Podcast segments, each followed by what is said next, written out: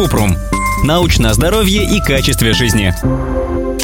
Друг не пьет ничего, кроме воды, и выглядит лучше, чем полгода назад. Это правда так полезно? А есть ли побочные эффекты? В международных рекомендациях нет строгих указаний на то, что нужно пить только воду. А ваш друг, возможно, изменил в своей жизни что-то еще. Может, он стал больше спать и меньше работать, или перешел на удаленку. Об этом знает только ваш друг.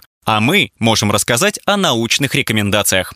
Здоровые напитки. Частью здорового питания могут быть обычный или фруктовый чай и кофе без сахара, стопроцентный фруктовый или овощной сок, обезжиренное молоко, заменители обогащенного молока, неароматизированное соевое или миндальное. Они содержат важные питательные вещества – кальций, калий и витамин D. Лучше ограничить. Сладкие напитки – главный источник добавленного сахара, который может привести к проблемам со здоровьем, увеличению веса, ожирению, диабету второго типа, болезни почек и сердца, кариесу и подагре. Если ограничить употребление сладких напитков, это поможет поддерживать здоровый вес и соблюдать здоровую диету. В одном исследовании доказали, что для контроля веса лучше заменить подслащенные и калорийные напитки на простую воду. Так можно снизить потребление калорий. Однако, если человек не сидит на диете, то может заменять воду другими напитками с умеренным содержанием сахара.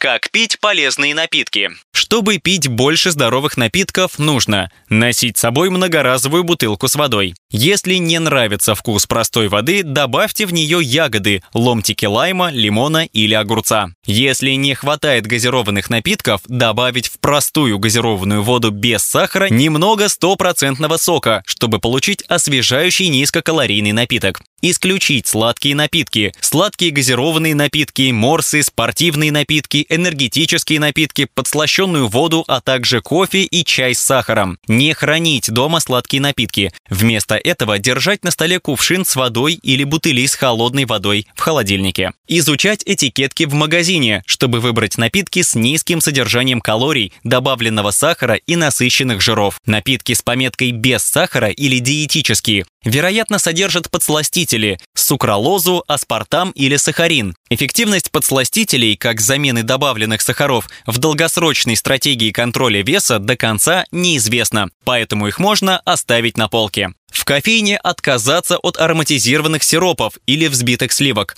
Лучше попросить напиток с нежирным или обезжиренным молоком, например, соевым, миндальным, либо выпить черный кофе без сахара.